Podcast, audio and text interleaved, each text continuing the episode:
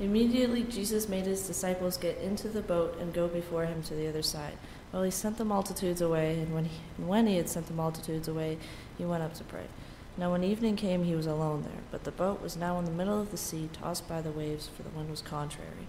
And on the fourth watch of the night, Jesus went to them, walking on the sea. And when the disciples saw him walking on the sea, they were troubled, saying, It is a ghost. And they cried out in fear. But immediately Jesus spoke to them, saying, Be of good cheer, it is I, do not be afraid. And Peter answered him and said, Lord, if, if it is you, command me to come to you on the water.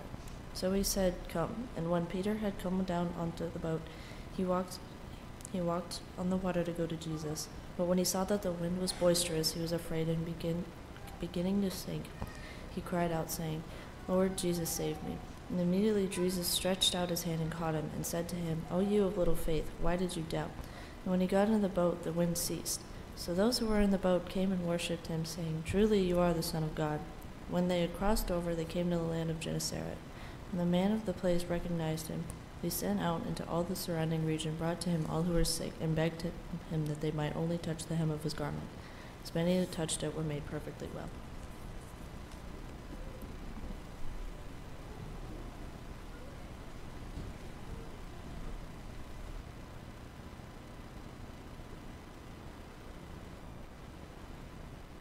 Hello again. Thank you, Miss Fry. Thank you, kids. Thank you, Sharon, for uh, taking over the choir there. Um, thank you, Cindy, Richie, and Laura Williams. I don't know that Cindy's here, but she has been doing a great job with the Wednesday night Faith, Hope, Love stuff. So thank you to all of you lovely people. And thank you to you guys, the wonderful, beautiful congregation, um, for being here and encouraging these kids as they sang, You are a great congregation. There are a few really terrifying words to hear when you're in middle school and high school. Now, many of you probably didn't hear the first one. Um, I just want to be friends. That was that's probably the top of my list. Was um, that was terrifying. I heard it way too often. Um, the second one that I think applies to all of us, although maybe you weren't terrified by it, um, was pop quiz this morning. Pop quiz. Um, hated those days. Now the pop quiz. I'm not a teacher. Um, so I don't know if the teachers in here have a better perspective. I don't think the pop quiz was for the teachers. It was for you to realize that you needed to prepare because one day there wasn't going to be a quiz, there was going to be a test. And you needed to be prepared for the test before the test came. So here's a pop quiz to make sure that you're prepared when it comes instead of staying up, you know, like 26 hours the day before a test that you haven't prepared for, which happens sometimes. So, pop quiz. It's terrifying. And that is kind of the situation that the disciples found themselves in in this story. And sometimes I feel like it's a situation we can find ourselves in. Sometimes you are in a trial that God sent you into. I don't know where that lands with you guys um, this morning. The disciples, we just saw the kids do the video. We just heard Audrey read about it. The disciples, they just, by the way, got done helping Jesus feed 5,000 men, plus women and children. So probably 15 to 20,000 people with five, it says five loaves and two fish, but it wasn't really loaves of bread like we think now. It was more like, I mean, it was a sandwich for a little boy. It was like lunch for a little boy. So with a little boy's lunch.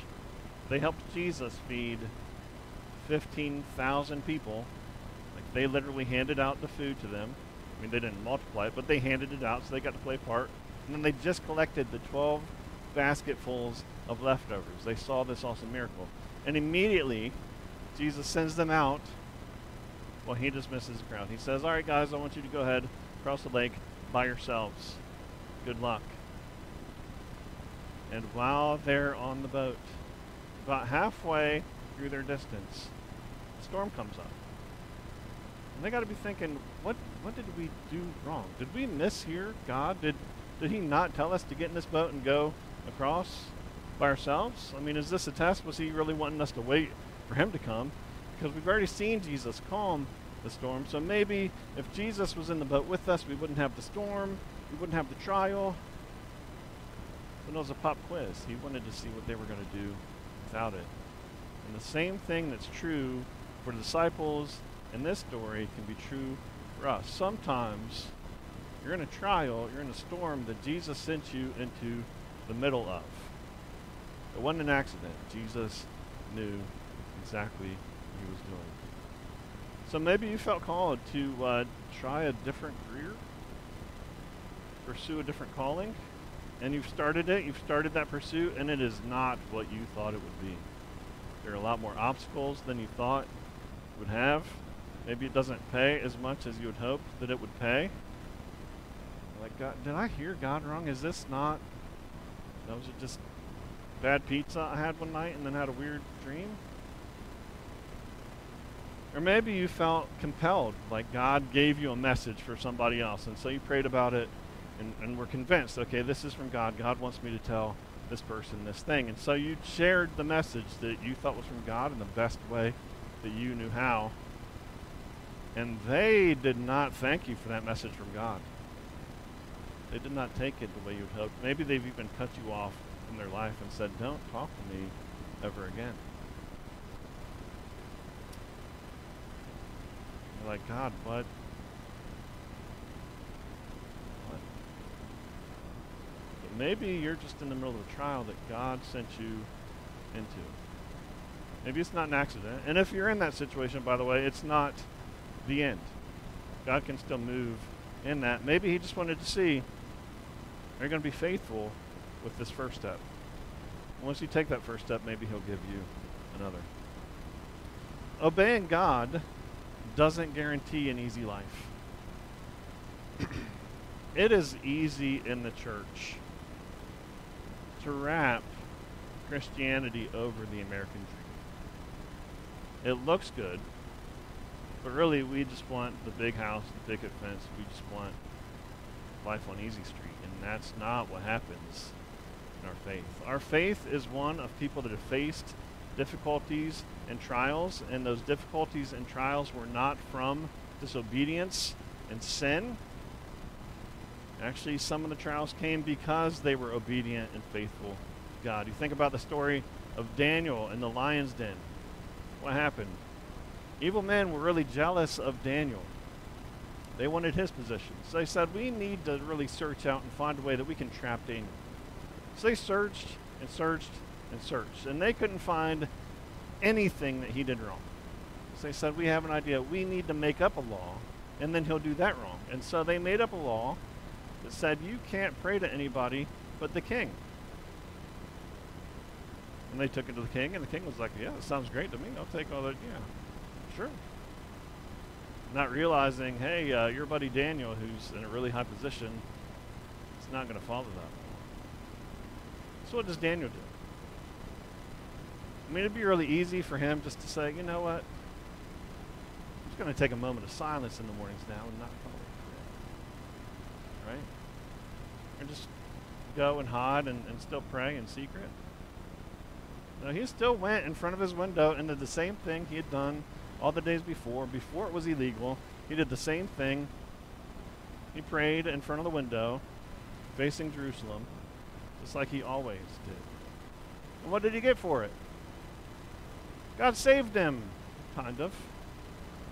Still got thrown in the lion's den with a bunch of hungry lions. God didn't save him from the lion's den, God saved him through the lion's den. It's Daniel 6. If you think about Daniel chapter 3 with his three friends, Shadrach, Meshach, and Abednego. The king Nebuchadnezzar, again, he sets up this really tall idol and he decides, hey, um, I think it'd be really cool if every time you hear the band play, the band's awesome. Every time you hear the band play, you bow down and worship this really big statue. I think that'd be awesome. Everybody in the country bowed, except for Shadrach, Meshach, and Abednego. And the king, when he gave him a second chance, he said, "Guys, I don't know if you heard me right. Here's the here's the deal. Big statue. You hear the music play. You bow down. That's all there is to it. But if you don't do it, I'm going to throw you in the furnace. And then what God will be able to save you from my hand? I love that foreshadowing, by the way. I mean, it's just a great question to ask. And I love their answer. And by the way, it, it says that all three of them answered the same way.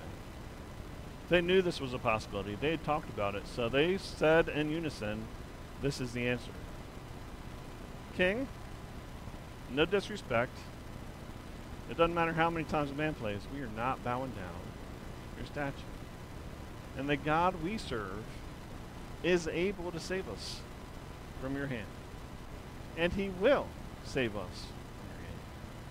But even if he does not, we still won't bow down for your statue. So what did God do? God saved them from the fiery furnace? Kind of.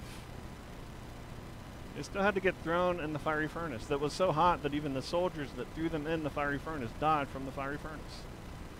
Threw them in, and what happened? A fourth figure, many people believe it was Jesus before he had come to earth, walked around in the fire with them.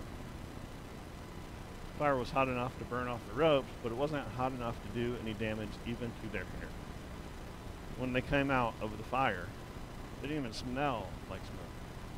You've been to a bonfire? You can't go within like a hundred yards of a fire and not smell like smoke. And yet they come out smelling pristine. Did God save them from the fiery furnace?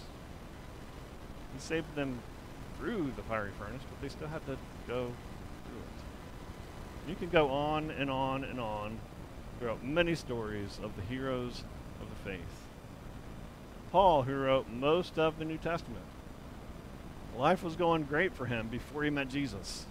I mean, he was like on the who's who, been on Time magazine, like the 100 people to watch under the age of 30 or whatever, and everything was going for him. And then he met Jesus. And after that, he had to run for his life. Multiple times he was whipped 39 times. He was shipwrecked. He went without food and water.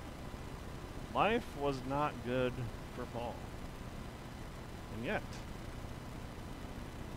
would he trade it? I don't think so. Obeying God doesn't guarantee an easy life. Undergoing trials gives us a different perspective of Jesus. Now, again, the disciples had already seen Jesus calm the storm. That was earlier in Matthew. They're in the boat they got to be thinking, and if Jesus were just here, he could just calm this thing, right? And if Jesus can calm the storm, surely he can keep the storm from coming if he told us to go across the lake.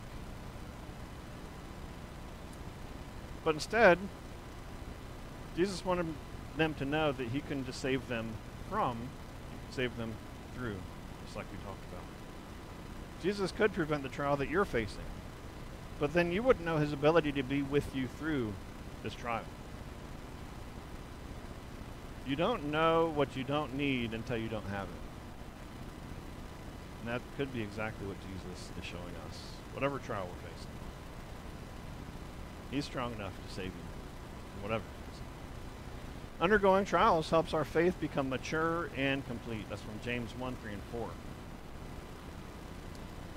Now, if you had a sign up list, and you can say, okay, God, I want my faith to be mature and complete, but I got to go through trials. Or I'll just take the immature and incomplete faith and no trials. Just give me the easy street.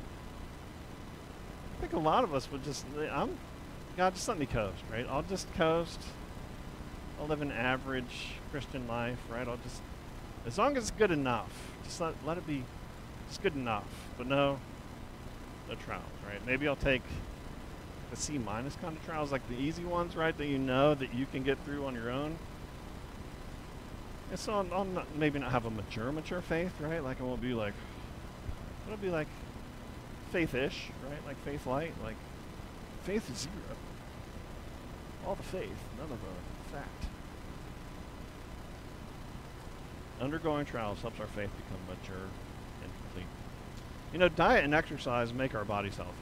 Everybody knows that. Like they've done tons of studies, and I think all the studies show um, if you eat right, people might disagree with what right is, but if you eat correctly, and if you move your body, you're going to be healthier than I am.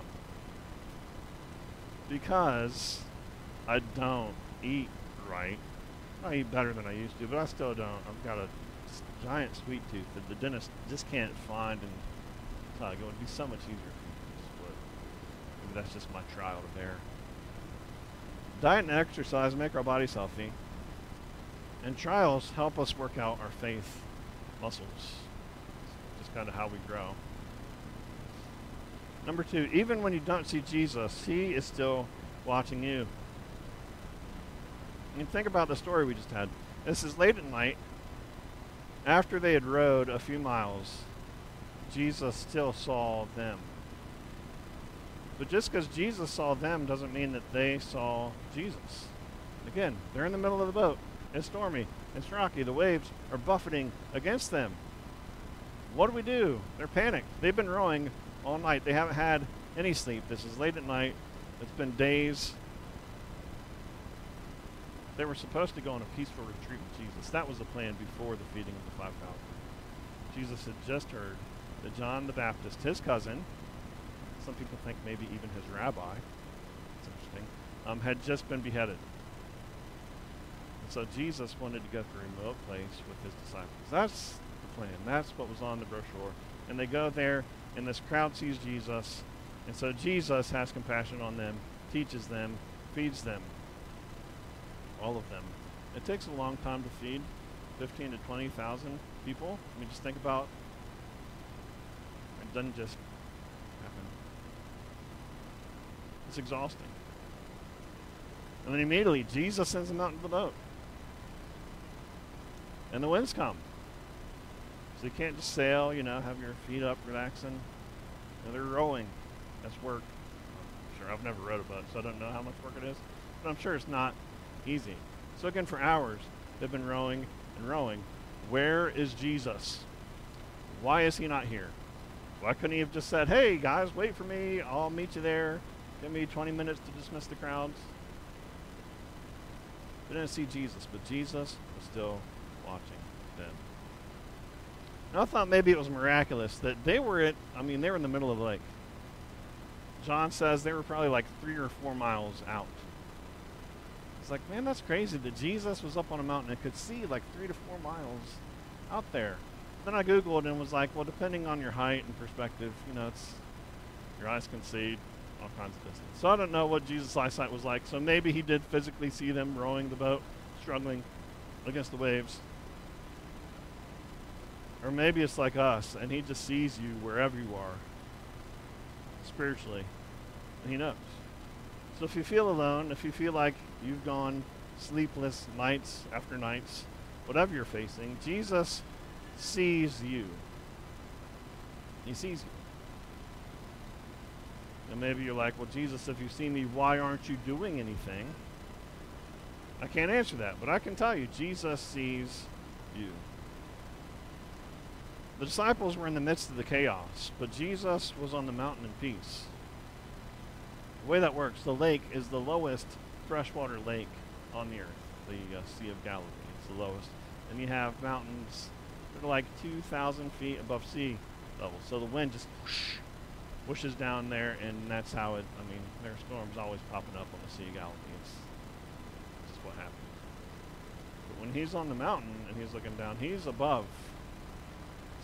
He sees from a peaceful situation. Now you might feel chaotic, but Jesus is still feeling peace. You guys know anybody that does cross stitch? Couple.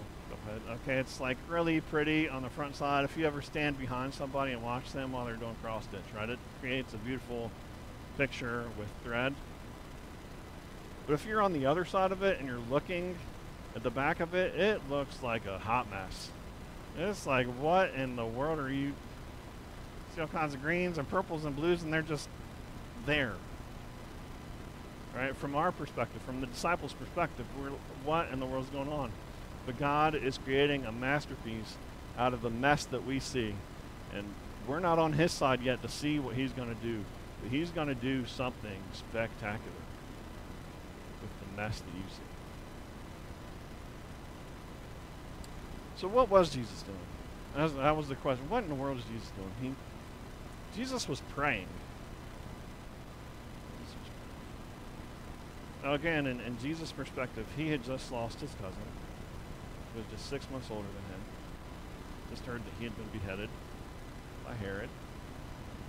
He wanted to go out in peace with his disciples, have a peaceful little retreat weekend. The crowds come, he had compassion, feeds the multitudes, then dismisses the crowds, um, which, by the way, the disciples weren't there for, but that would not have been easy either because the crowds wanted to make Jesus king. If you can feed me, that's like check box right here. We know that we're going to eat all kinds of awesome lobster. Not peanut butter. I'm sure peanut butter would not be on the menu with God's working, right? If he can feed me, elect him right now, right?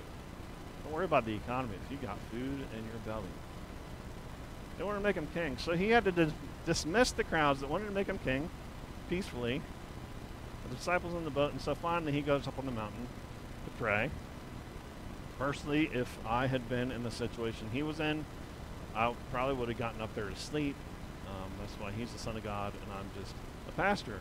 Um, sorry, I would like to be more like Jesus, but I also like to sleep. So it's one of those.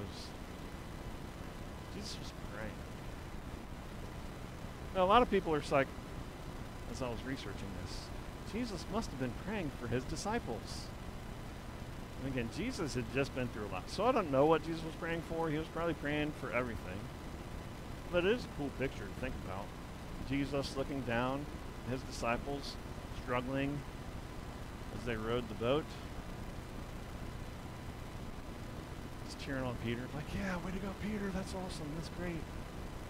Andrew, not bad. You can work on your form, God. Know, God, just give them faith. Enough faith to get through this so I don't have to. Eventually, though, he sees, okay, well, I need to let me stop praying from a distance. Go down to them. We don't know what Jesus was praying for, but we know that Jesus is interceding for you. He may or may not have been praying for the disciples, but he is effectively praying for you. You can see that in Romans 8:34 and Hebrews 7:25. One of those verses actually says that Jesus always lives to intercede for you. That's like his life purpose now is just interceding for you. There's uh, somebody on the ministerium named Pastor Earl Herr. I don't know if you guys have ever heard Earl pray. Man, that he can pray. And the way he prays, it's like he knows Jesus. Like he he's talked to him like already today. Like he has this ongoing conversation and he can So if you ever have a prayer request, right, and you give it to Earl, you know it's getting prayed for and he's like he's got a direct line, right? He just picks up, "Hey, Jesus, it's me again, Earl. You because we just talked like 5 minutes ago." Um, you know if you give Earl a request, like it's going to. If that's how you can feel people like Earl Herr,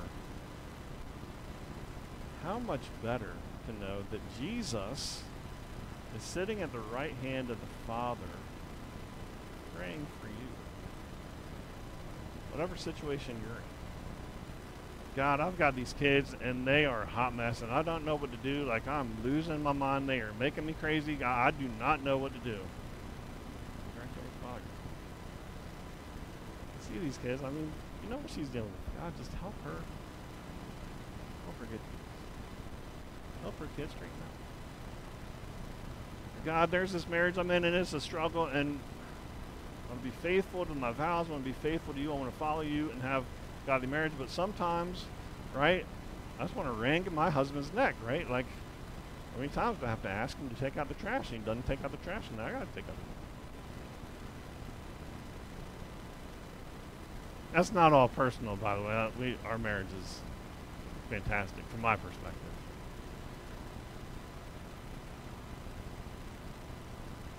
Jesus always lives to intercede for you. How awesome should that make you feel? Next, your focus determines your faith. So, again, just to summarize the story, which we've heard multiple times now, Jesus sends the disciples on the boat. They're about four miles out from the shore now. Rowing, rowing, rowing, rowing against the wind. Water whipping in their face, right? You're probably getting water droplets in there. I don't know how hard it's raining. I don't know if it's, raining or if it's just really rocky waves, probably causing some seasickness for normal people. Not the disciples are tough. They're fighting through that.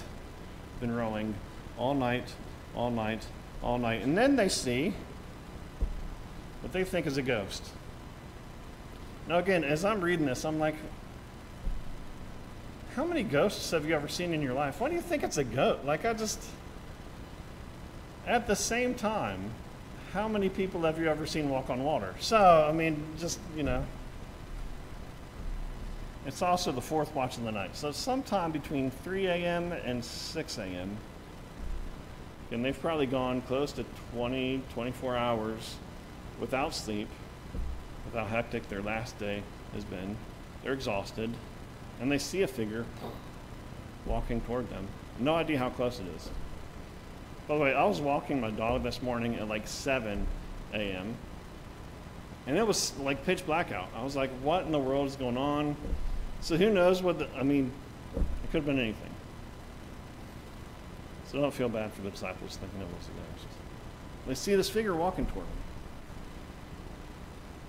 And as soon as they scream out, it's a ghost, immediately Jesus says, Don't worry, guys, it's, it's me.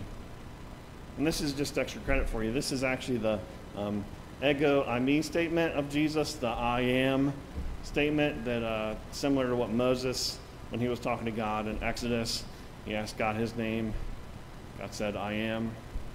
That's what Jesus said. So it's another kind of Jesus just opening a little view of his deity again. It's just for extra for you guys this morning. I love what Peter said, though. Jesus, if that's really you, why don't you call me out there to you? I'm just struck by in Genesis when Adam and Eve are hiding in the garden from God, right? And God comes and he has to look for them. In our fear, do we run to God or do we run from God? You're like, God, if, if Jesus, if that's really you, why don't you call me out there? And then would you believe it? Jesus called him out, and Peter got out of the boat and he walked on the water. I have no idea how many steps he took. But I'm sure it wasn't just like a.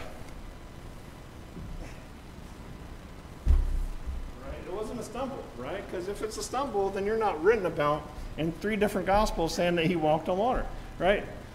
He walked on the water. Could have been five steps, 10 steps, 15 steps. He was walking on the water. And then Peter lost his focus. He stops focusing on walking toward Jesus and starts focusing on his environment. I don't know how many steps it took him, but he realized these waves are really rocky. Man. Like, felt bad in a boat, but now I'm like on here and it's it's rocking, and the wind is still whipping and it's getting water in my eyes. It's, environment's really bad. Stop focusing on Jesus, focuses on environment, and that's when he starts to sink. It says when Peter saw the wind, he was afraid and began to sink. Actually, it, it kind of like if you look into it, it's when Peter saw the strength of the wind. It's the first like, how do you see wind, right? But if you're really whipping on water, you can see, man, that wind is really howling, and maybe you're feeling it because you're not in the boat, you know, covered with the like, so he's really, I don't know how fast it is, but he's feeling it. He saw the wind and he was afraid and he began to sink. No one goes to the donut store to look at donuts. Now, when you do go to the donut store, a lot of times Krispy Kreme is the best donut store I've ever been to. Um, some of you guys are from the north and maybe you have different perspective Maybe you're really excited about Dunkin getting ready to open here sometime. I don't know. Um, Mamie's obviously still awesome, fantastic donuts. I don't know what kind of display case they have, though, to be honest with you. I don't go to Mamie's a ton, believe it or not. Um, but Krispy Kreme again, beautiful donuts. And when you go in Krispy Kreme, they have this giant display window where you see the donuts going up and down as they expand, and then they go on the little oil bath, right? And then you got the flipper, and they go on that side, cook them, and then they have the waterfall of the creamy, creamy goodness. Have you guys ever been? You guys are like, why do we pay this guy? Like, they go under that, and I've always dreamed that I could like have enough money to have one of just those waterfalls life size, so I could.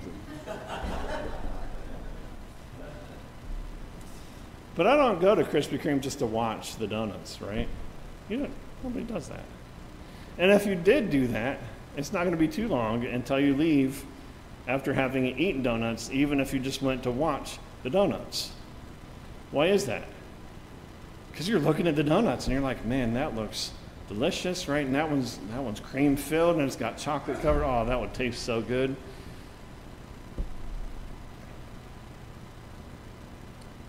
If we look at our environment and we stop looking to Jesus, it becomes overwhelming. Maybe you're like, uh, God, what, what, if I, what if I followed through with this call that you have on me? What if I followed through and then it didn't work out? What if I followed through and then I'm really bad at what you're calling me to do?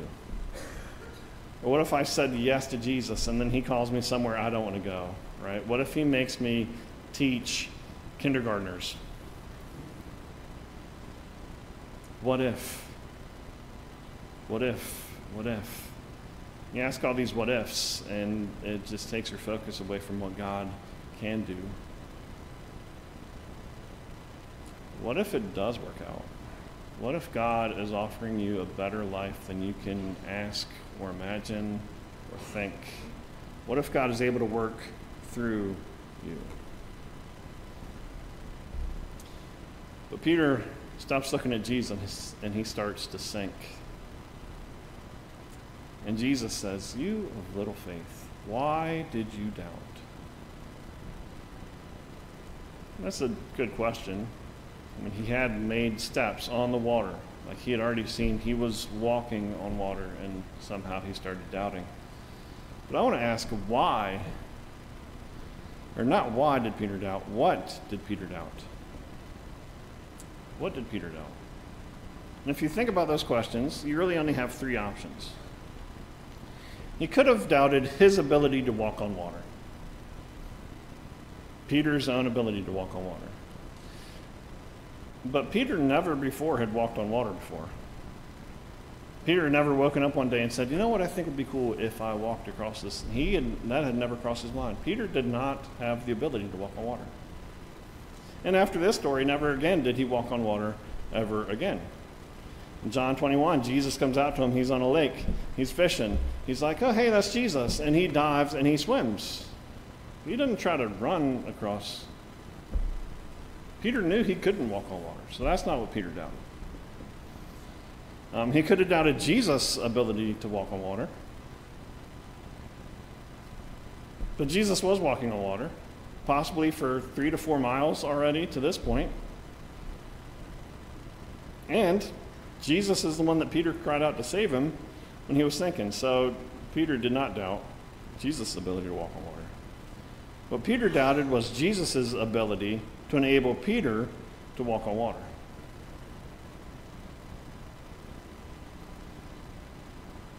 That's what we all struggle with. I think most of us have faith and believe that God can do whatever God decides to do. Maybe unless that involves using us.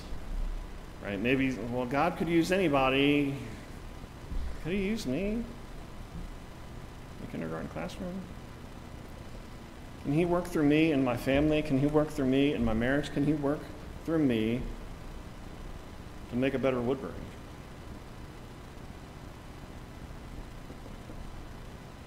If we could do things on our own, it wouldn't take faith.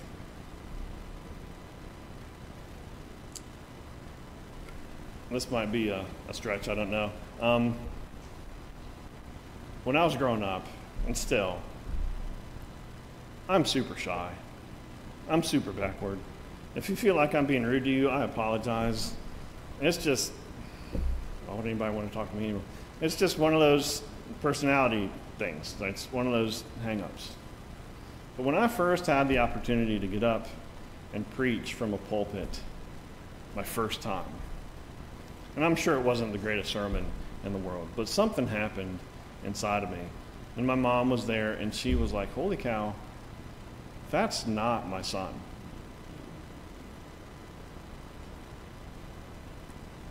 If I could have like worked with youth my whole life and never have preached, then I probably would have been okay with that. But God had different things in mind. And I didn't know until I got up there and did it that I really felt like that's why God put me on the earth to communicate his message from a pulpit. You don't know what God can do through you until you let him do it. And if you could do it on your own, then it doesn't take any faith, at least not faith in God. So you don't need to believe that you can do it, but you need to believe that Jesus can do it through you. Jesus can use you to accomplish whatever he wants to accomplish. He used a stick turn into a snake in Moses' hands. He used that same stick when Moses lifted the stick to part the waters. He can use you. He spoke through a donkey. He can speak through you. He spoke to Moses through a bush. He can speak through you. I also feel like Peter gets a bad rap, all right? Like Jesus asking him, You have little faith. Why did you doubt? It's like, Well, Jesus, I got out of the boat, right? And again, we have no idea how far across the lake he was how far from the boat he was. How did Peter get back to the boat? Right? Did Jesus like pick him up and carry him? Right? Like, did Jesus give Peter a piggyback ride? Is it sacrilegious to call the Or did Peter walk back on the same water that he walked to get to Jesus to get back in the boat?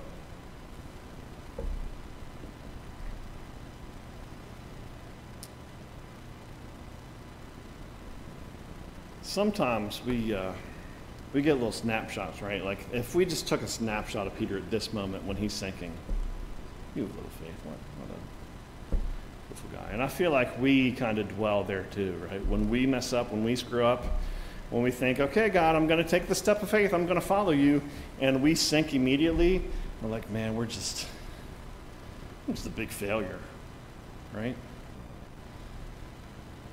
Painting one painting doesn't make you a painter. And baking one cake doesn't make you a baker. Failing one time to follow Jesus doesn't make you a failure.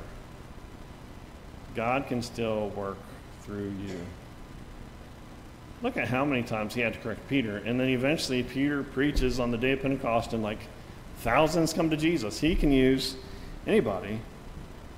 Get rid of the snapshot, look at the video, zoom out a little bit, and realize God can use you even when you have failed.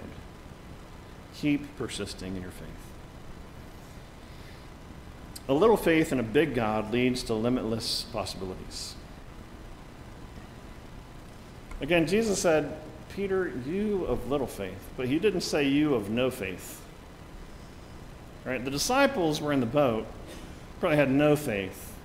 Peter's the only one that opened his mouth and said, Jesus, I'll come to you if you call me. You have little faith.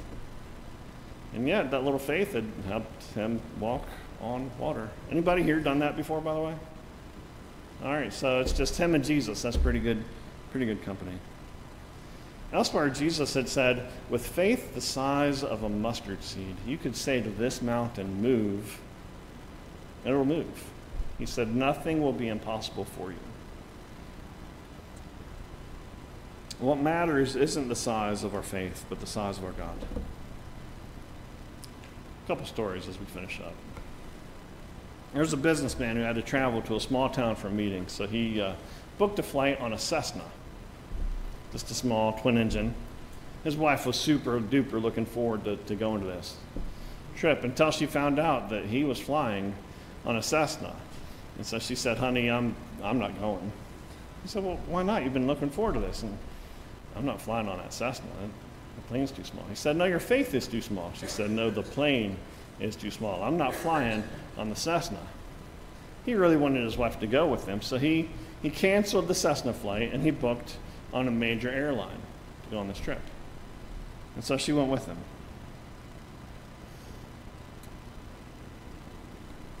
The object of her faith determined how much faith she decided to have. Because as soon as he booked travel on the major airline, his wife went with him. As she put it, her faith grew because the size of the plane grew. You don't have too little faith. You have too little of you, of what God can do through you. So, what step of faith is God calling you to take this week? When the disciples watched Peter walk on the water to Jesus, their faith would have grown. They knew Jesus could do amazing things, but they were again seeing that Jesus could do amazing things in and through normal people.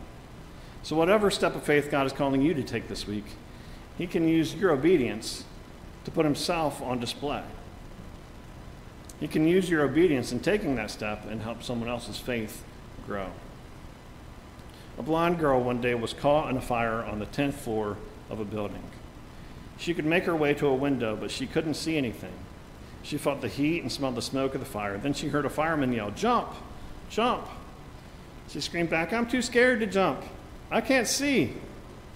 The fireman said, If you don't jump, you're going to die. Take the risk and jump. It's bad enough for us if we were to jump from 10 stories high, but to jump when you can't see where you're jumping, that's terrifying. But in the midst of the chaos and confusion, she heard another voice Darling, jump. I've got you. She smiled and said, Okay, Daddy, I'll jump.